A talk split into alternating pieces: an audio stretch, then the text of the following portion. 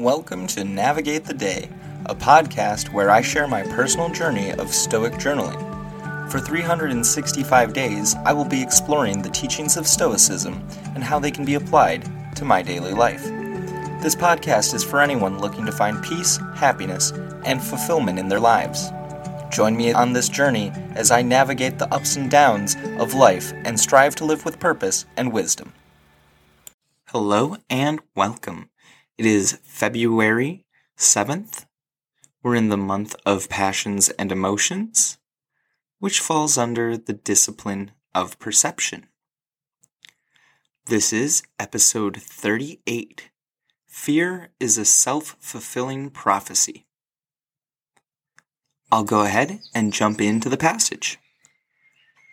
Many are harmed by fear itself, and many may have come to their fate while dreading fate. Seneca, Oedipus 992. This leads to our journal prompt. How can I overcome fear and worry before they overwhelm me? Action, in my opinion, is the greatest method for me to conquer fear and concern before they overpower me. That is intentional, rational action that is focused on the proper things in life. I'm currently letting fear hold me back, which is ridiculous. I know from past experiences that what Seneca says is true. Fear can harm us, and often we are sealing our fate that we fear through fear itself. The things we spend so much time fearing, we unwittingly inflict upon ourselves who hasn't at one point acted in paranoia, as a result bringing that very par- paranoia to fruition.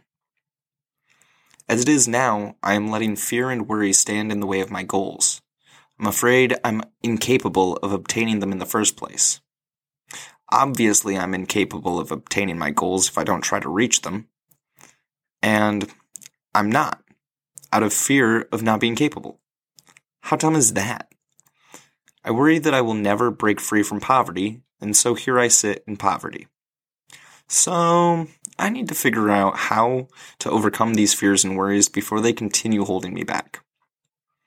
One way in which I can ultimately help to conquer these fears is by identifying what is causing them and to write them down and categorize them as things I can control or things I cannot control. By filtering my fears through my sphere of control, I can figure out what is worth getting worked up about. If I can't control it, why bother worrying about it? I know this one is going to be difficult to implement in my life, but I'm really going to give it my best shot. Asking myself if my fears are based on facts or assumptions helps open my mind to different perspectives that I may have previously overlooked. I want to challenge my negative thoughts by asking for evidence, reframing them, or, as I said, looking for alternative perspectives. Negative thoughts and emotions don't necessarily have to be acted upon. Instead, it is better to challenge them, as they may be altering your view of reality. As Dr. Drew Pinsky puts it, health is about accepting and perceiving and dealing with reality on reality's terms. That's kind of how I see these Stoic practices. We accept, perceive, and deal with reality on its terms. And by knowing reality's rules, we then know what we are capable of and the steps it will take us to get there. I need to accept these things I cannot control. Equally as important, I need to take steps to address the things I can control. It's the only real way any of these other practices will be useful. Action against these fears and worries matter far more than thinking and reflecting on them. Concentrating on things you can control, such as your thoughts and conduct, might make you feel more empowered. I know this is true for me. When I focus on my circle of choice, I realize just how much I really have power over. This also helps me in accepting the stuff outside of my control, such as external events or other people's behaviors, and let go of stress and worry. It seems much more trivial to worry and focus on outside factors once I take action on what is within my domain of choice. Remember to be gentle and patient with yourself and try not to be hard on yourself. Practicing self compassion and focusing on positive self talk are good practices that can prepare us to fight against negative self talk in the future. Positive self talk is not the easiest thing for me. I am still learning how to meld it into my daily habits. I still tend to be critical on my progress, or lack of, in my opinion, so there's still plenty of work to do in this area. Something that I tend to forget is how important a support group can be. Whether it be friends, family, or a therapist, support from others can help you feel less overwhelmed. I have had a therapist for almost a year and a half now. And I have to say, it's made a real difference.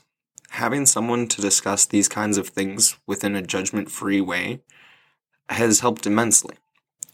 Remember that overcoming fear and worry takes time and practice.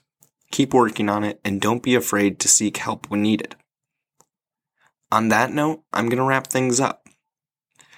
I'm eager to continue learning more about myself and developing new and unused skills.